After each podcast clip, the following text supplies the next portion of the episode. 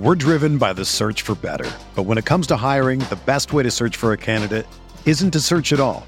Don't search match with Indeed.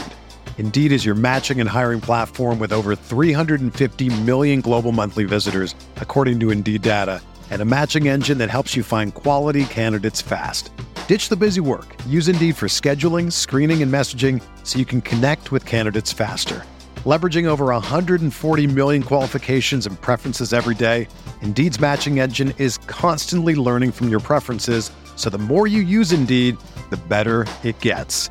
Join more than 3.5 million businesses worldwide that use Indeed to hire great talent fast. And listeners of this show will get a $75 sponsored job credit to get your jobs more visibility at Indeed.com slash BlueWire.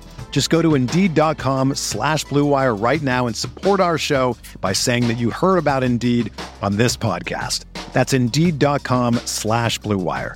Terms and conditions apply. Need to hire? You need Indeed.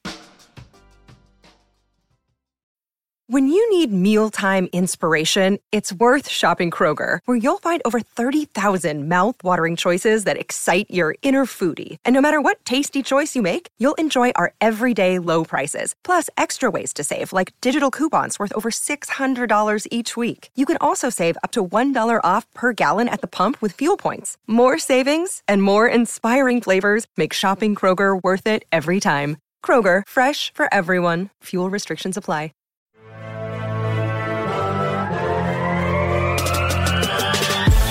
20 minutes a day, 365 days a year. This is the Pack a Day Podcast.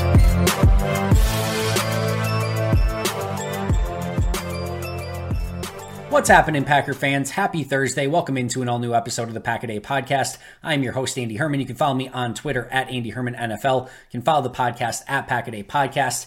Thank you so much for being here. Always, always, always appreciate it. We are going to be going over the film review and grades from Packers Broncos, which I know probably sounds a little bit like having a root canal and probably doesn't sound like the most fun thing in the world, but I promise you we will have some positives throughout it to kind of force it down and get it through our system. And of course, we'll go over some of the players who did not play as well either, but there's always some really key takeaways from that. So we'll get to that in just a moment. We've got some huge, well, huge might be a little bit much, but we've had a few different transactions that took place on Wednesday. Uh, we also had some key injury updates that we'll get to. But before we get there, if you have not yet had the opportunity to check out Packaday podcast memberships, how about right now? Now would be the perfect time. If you want to support myself and the podcast, it is the perfect way to do so. Four different tiers available starter, Pro Bowl, All Pro, and Hall of Fame. Uh, whatever might fit your means to be able to support the channel that they are out there there's a ton of different perks that are available members only episode that are commercial free uh, we've got live q and a's every single week that are open to pro bowl members and higher only so there's a lot of different stuff that is available out there that you should definitely check out right now. But enough about that. Let's get into some of those injury updates and transactions. Let's start with injuries. How about we do the bad news first? Let's get that out of our system. From an injury update standpoint, Aaron Jones did not practice. He did not go out with the team. He stretched with the team. Uh, it sounds like Matt LaFleur said A, he's a little bit sore, but B, that they're hoping to ramp him up this week.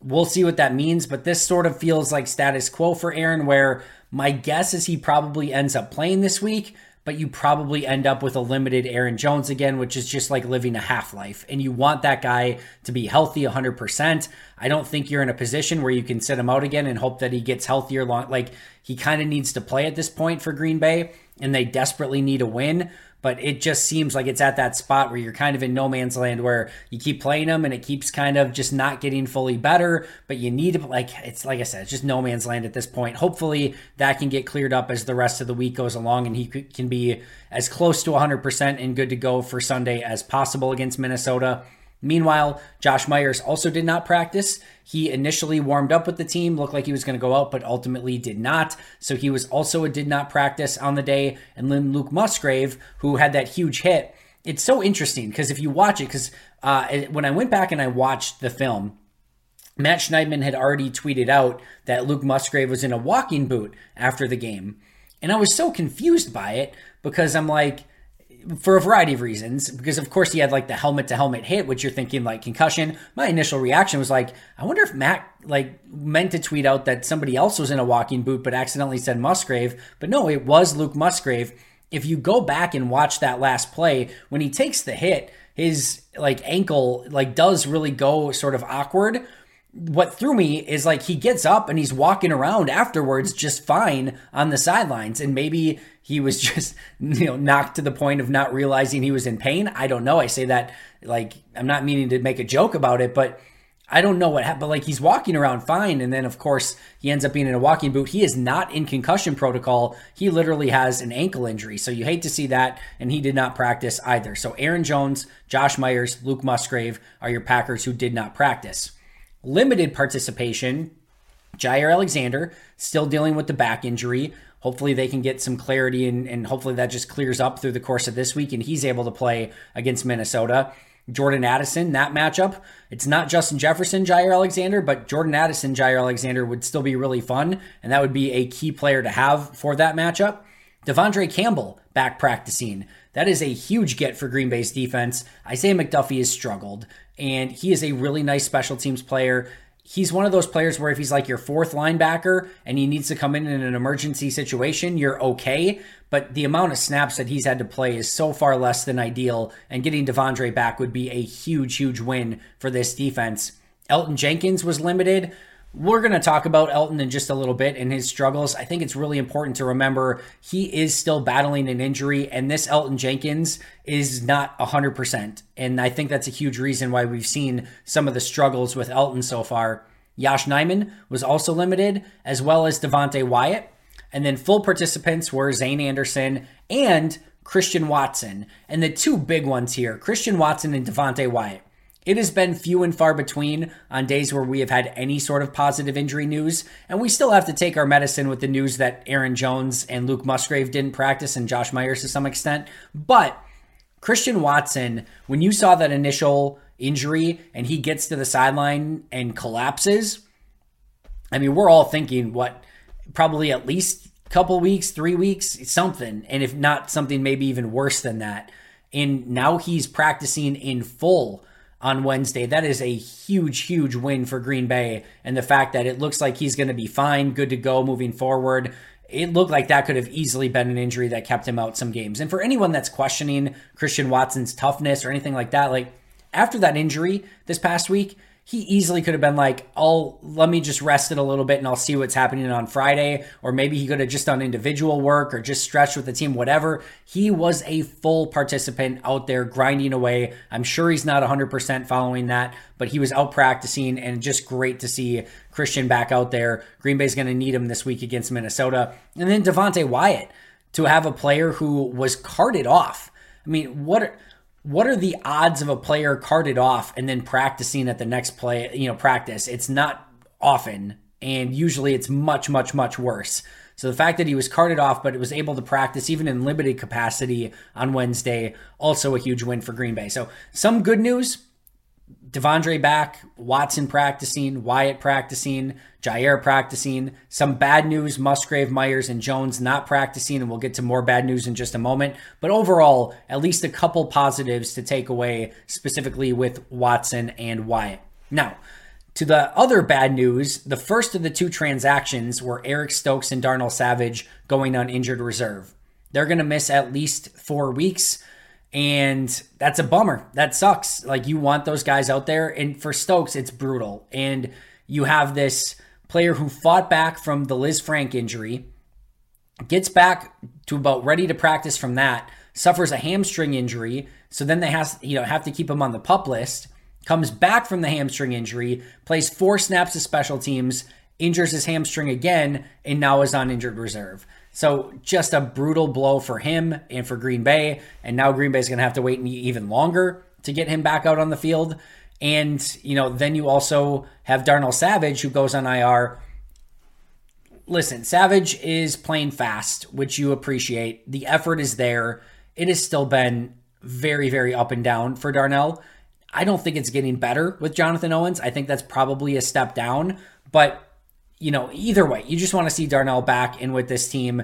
It sucked to see him go down on a non contact injury this past week. Hopefully, he's back sooner rather than later. But Eric Stokes and Darnell Savage officially go to IR. Meanwhile, Corey Ballentine is activated to the active roster. Paul Bretl called that one yesterday. Uh, he was out of practice squad call up, so it maybe made some sense uh, that he would be the one that you would call up.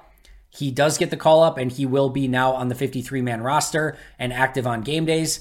Meanwhile, they also signed Robert Rochell off of the Panthers practice squad. He is also a corner, big, physical, fast corner, former wide receiver. He's an interesting player. Usually, this doesn't mean anything, by the way, but usually when you go practice squad poaching, it's a team like the Eagles or someone like that. It's usually not the worst team in football, like the Panthers. Usually, the worst team in football, they're they're if they're a 53 man player, they're already on the roster. It doesn't mean anything at all, but it's just interesting to see. Usually, don't poach a practice squad player from the worst team in football. But I digress. Robert Rochell on the team. He's a fun, interesting player. My guess would be core special teams player.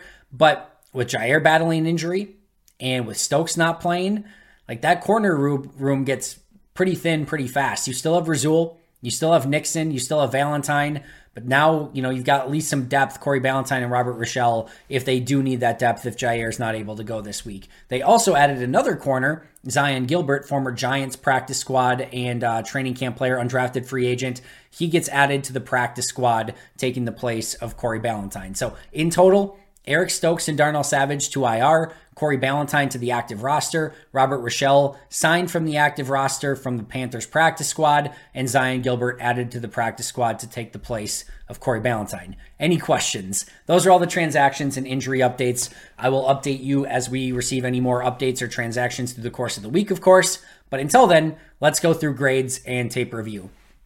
Let's start off with my top three graded players on offense this week. And number one on that list is Jayden Reed with a plus 0.55 grade. The big one, of course, is the touchdown pass. And it's not intended for him. It's a little bit of luck. It's a ball bouncing the right way, but it's still a player that is going through the play, maintaining concentration, and bailing out his teammate who really had a drop on the play, meaning Romeo Doubs, and f- finding a way to go get the ball and score a touchdown. A little bit lucky, sure, but sometimes you make your own luck. He's there, he's concentrating, he's watching the ball, and he's able to come down with a touchdown. Also had a, a big first down pickup. Not the crisp, you know, beautiful route that you'd like to see from Jayden on that play, but still is able to pick up a key first down in that game. I thought he blocked relatively well and just overall had a very steady performance. Was it spectacular? No. Was he a game breaker throughout the course of the game? No. But did he do what it was asked of him more often than not? Yes. Were there any major negatives? No. He just had a really nice game, including a touchdown pass off of a ricochet. So it was a nice performance. I think we can even expect to see more from Jayden Reed as a player moving forward, but this is a positive performance and one that I think is continuing to trend in the right direction for their young rookie wide receiver. This show is sponsored by BetterHelp. Do you ever feel like your brain is getting in its own way? In college, I personally dealt with an addiction that was tough to get over, and while my mind kept telling me to do the right things, and I wanted to do the right things, it was always hard trying to make the right choices in real time. What I eventually found out was that therapy can help you figure out what's holding you back and how to work for yourself instead of against yourself. Therapy has helped me with my past struggles and helped make me a better person today for my friends and my family.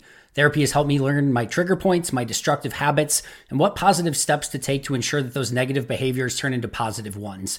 If you're even thinking about starting therapy, give BetterHelp a try. It's entirely online, designed to be catered to your schedule, and flexible to your individual needs. The best part is that BetterHelp is so easy to sign up for. Just fill out a brief questionnaire to get matched with a licensed therapist and switch therapists at any time for no additional charge. Make your brain your best friend with BetterHelp. Visit betterhelp.com slash packaday to get 10% off your first month. That's betterhelp, H-E-L-P dot com slash packaday. It's finally football season, which means it's also finally daily fantasy football season. And while I get excited to play daily fantasy every year around this time, I'm even more excited this year because I'll be using prize picks for all my daily fantasy selections. Prize Picks is really simple to play. You can make picks and submit your entry in less than 60 seconds. Even better, they offer ultra quick withdrawals to make all your transactions super fast and easy. Also, keep an eye out for weekly promotions that can lead to big payouts. My favorite? Taco Tuesday. Each Tuesday, Prize Picks discounts select player projections up to 25% to provide even more value. Before football season ramps up, I've been using prize picks for my MLB and college football picks as I prep for a season of winning in daily fantasy football. The experience has been amazing, and it's increased my daily enjoyment of watching Brewers and Badger games. Now, it's time to get some Jordan Love entries in prior to this weekend's game. The great thing for me is that they offer Apple Pay, which makes depositing money into my account so incredibly easy. So what are you waiting for? Join me on Prize Picks by going to prizepicks.com slash packaday and use code packaday for a first deposit match up to $100. That's prizepicks.com slash packaday using code packaday for a first deposit match up to $100. Prize Picks, daily fantasy sports made easy. Meanwhile, number two on my list another rookie wide receiver, and that is Dontayvion Wicks in only 14 snaps. And this is the same theme it feels like every single week. Dontayvion Wicks is my second highest graded offensive player on the team this year. And he doesn't have the snap production that so many of the other players on offense do. Like I said, 14 snaps this week is my second highest graded player.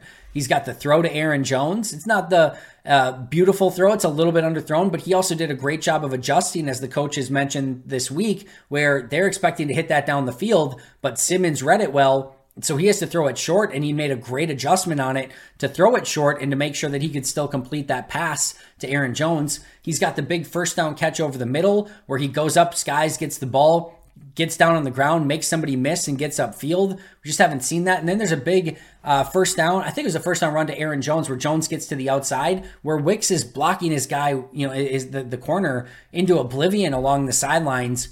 That this is the stuff that you see every single week, even when he's not getting the ball. Tenacious blocker. He's got great route running ability. He's got good hands. He's got some run after the catch. I've said it all week. I'll say it again. We need to see more of Dontayvion Wicks. I don't care how you have to get there. There, there should be, and just let's be totally clear. There should be zero Malik Heath or Samori Toure snaps at this point. Every open wide receiver snap that's available should go to Christian Watson, Romeo Doubs, Jayden Reed, or Dontayvion Wicks. Every time, unless they're hurt or they're getting a breather or they can't go in and you need to put in Toure, fine, so be it. But there should not be any planned Samori Toure. And that's not even a disrespect to Samori Toure. It's just how much I think of those top four wide receivers, and they're just better at this point. So this week it was 14 snaps for uh, Dontayvion Wicks and seven for Samori Toure. At minimum, at minimum, that needs to be 21 snaps for Dontayvion Wicks. And I think he even needs to play more than that. Now, if he gets a more you know, involved in the offense. And if he gets more snaps and he doesn't make the most of them, or he just isn't able to handle it, then fine, so be it. Then we can course correct. But right now, he's playing far too well and is one of the real bright spots of this team in very limited playing time that now needs to see more and more extensive playing time to see if he can continue to be a playmaker the more that he is on the field. Number three is a very familiar face for the offensive top grades. That is Zach Tom, plus 0.45, my highest graded offensive player on the year. He's having a fantastic season. I, what I would kind of say about Jayden Reed is not a perfect game from Tom, but a really nice game. Solid in run blocking, solid in pass protection. There's no big standout plays. There's usually not going to be for an offensive tackle, especially for Zach Tom, who's not like this mauler. He's not throwing guys to the ground. He's not ground. He's not pancaking people. Easy for me to say, but he's overall a fantastic blocker. He's getting the job done. And what really complicates things here is I think there is some want and desire to maybe move Zach Tom around and maybe get some of the other guys off the field. Maybe you do put Yosh in at right tackle and try some things. It's just so hard because he's playing so well at right tackle, and there's just not much that's going well for Green Bay that it makes it really hard to potentially break something with Zach Tom that's going so well at right tackle just to try to fix some other things. The good news is he played a what four snaps at center and he looked really good at center in those four snaps. I think he can be good in a lot of different places. They're going to have to figure out where that works best, but I would still be so hesitant to move him at this point just because he is a really really good right tackle right now and there's just not much going right for Green Bay. My bottom 3 offensive players. Rasheed Walker, negative 1.35 grade. By the way, check out the full grades over at PackerReport.com if you want an explanation as to how I grade, also over on PackerReport.com. But Rasheed Walker, negative 1.35, really tough week. There are snaps where you watch Rasheed Walker, especially as a pass blocker, and you're like, okay, I can see it. I can see what a finished product of Rasheed Walker looks like, and I can see that you want to keep going in that direction with him, hoping that he can develop over time. But it is so insanely inconsistent right now. There's a play where he just gets jackknifed right back into the quarterback. I think he also got called for a holding penalty on the play. It's just, it's ugly. It's really ugly. And what I've said is like people are wondering why Rasheed Walker over Yosh Nijman. And here's kind of what I've said going, and there was clearly something that happened because of that. You know, when Adam Stenavich was asked about him in training camp and gave kind of that scathing response about Nijman, and then LaFleur kind of backtracked it the next day and said they had a lot of faith in him. Whatever the case may be, my vantage point was that Rasheed very much outplayed Yosh in training camp. I also thought Rasheed easily outperformed Yosh in the preseason. However, we have a body of work for Yosh in games. We now have uh, what five game body of work for Rasheed Walker in games. That five game body of work for Rasheed Walker is just flat out bad. And while I have been probably the leader of the Yosh is overrated, you you know a lot of people think he's just the starting tackle. He's not. He's a swing tackle at best. I, like I've been very clear and adamant about that over time. I will also say Yosh in regular season games is far above what we've seen from Rasheed Walker so far. So it's great that Rasheed had the better camp. It's great that Rasheed had the better, uh, you know, preseason. It's great that Rasheed's under contract moving forward and is younger and has better, you know, upside and developmental traits than Yosh. But if you look at just their body of work in regular season games, Yosh, not too shabby, even though not great, not good, not as good as people think, but not not awful. Rasheed's pretty freaking awful. So, in my opinion, yes, as much as I'd like to see Rasheed continue to grow, it's probably time to make that switch and put Yosh at left tackle and see if he can just be an upgrade at this point. Although I will say this, Yosh comes in for what four snaps in this game when Tom moved into center when Myers went out. Yosh immediately allow or like has a really bad run block that goes for a, a tackle on the running back. So you had four plays, one of them was a big negative. You know, it, all of the offensive linemen need to be better, who's ever in there, and there's no silver bullet that's just going to fix everything. Speaking of which, Elgton Jenkins, my second lowest graded player on offense this week, negative 0.8 grade. Had a really bad block early in the game. He has the holding penalty later. There's another play in the middle of the game where he completely misses a, uh, an assignment. And, and great chat with Sam Monson yesterday. If you didn't check that out, definitely do so. He brought up a great point of like, you can very much tell from an athletic standpoint that Elgton just doesn't look right. And he's totally right. And he's totally fair in that assessment. And it's just a good reminder to me, too, of like, it's so easy to be like, Elgton's in the game. That's Elgton Jenkins. But we forget sometimes that he's been fighting injury for the past few weeks and that he's not 100% and that he didn't practice all throughout the week. And when you don't practice, it really makes some of the things that you do, especially from a fundamental standpoint, really hard to make right when you're actually in the game and just have that muscle memory of all the things that you practice during the week. You could see that with Elgton this week. He struggled. One of his, like, there have been times where he's had bad games, specifically like at right tackle or when he moves to a different position, but it's not very often he has a bad game, specifically at left guard. This is a bad game at left guard, and you can tell his injuries are really bothering him, and he's just not 100% at the moment. The next lowest one is another offensive lineman, Jon Runyan Jr., negative 0.55. Runyan's been extremely disappointing, so inconsistent. The run blocking has been brutal. He's an okay pass protector. He really is, but the run blocking is just so bad that it's really hard for his okay pass protection to make up for brutal, brutal run blocking. And I don't know if you make a swap there or try to make a change I've liked Runyan in the past, but he has consistently gotten worse, which has been a trend for so many of these offensive linemen over the course of the past few seasons. I- am not sure. Like he just needs to play better. He's on a contract year. Like he is, he's going out for his next contract every single time he's out on the field. I just want to see him play a, much more consistent brand of football. We haven't seen that from Runyan, and it's been super, super disappointing. And I, like it's just been that way all season long, which just absolutely sucks. My lowest graded, my lowest graded player on the season, offense or defense, Jon Runyan Jr. Would not have expected that coming into the year, but that's where we are, and it definitely needs to be better. Some other noteworthy ones on offense: Jordan Love negative 0.35 grade. had a passable grade on Jordan and a positive grade on Jordan up until the final two throws. Was it great? No, not even close. Really bad throw on the, the touchdown pass where Doubs went up and basically intercepted it from Patrick Surtain. But overall, I thought he still had a slight positive grade and more kind of in that neutral, passable grade, if you will. Not helping his team to victory, but not really making the mistakes that would lose the game either. Just kind of the same as a lot of what else is going on in the team, where he's making a couple mistakes here and there, but everyone around him is screwing up probably worse. That's where we're kind of at. But then those last two throws, the throw to Watson where he misses and it ends up injuring Christian on the play and was just late to it. And then, of course, the interception at the end where he just underthrew it and undercooked it in a very severe way. Those are mistakes that can't happen, especially with the game on the line, and that dropped it into a negative. Aaron Jones and AJ Dillon plus 0.4 grades, both really nice performances. You would love if Jones could just stay in there and just stay healthy, just because he's so integral to the offense. But both had solid days. Tucker Kraft, his best day, plus 0.35. Thought he did a really nice job as a blocker, and you could see legitimate improvement from him in this game. And then Josh Myers, somebody that I have been, oh, how do I want to say? Negative's is the wrong word, but I think realistic and just it hasn't been performing well. I've been I've been a critic of Josh Myers. I'll put it that way. Plus 0.25 grade for Josh Myers this week. I thought he had a more than passable performance.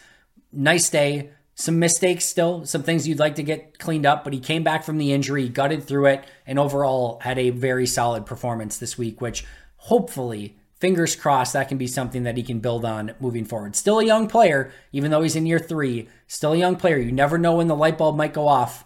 I'm not saying he had a light bulb going off moment this week, but at least it was better and a little bit more consistent than what we've seen in the past from Josh Myers.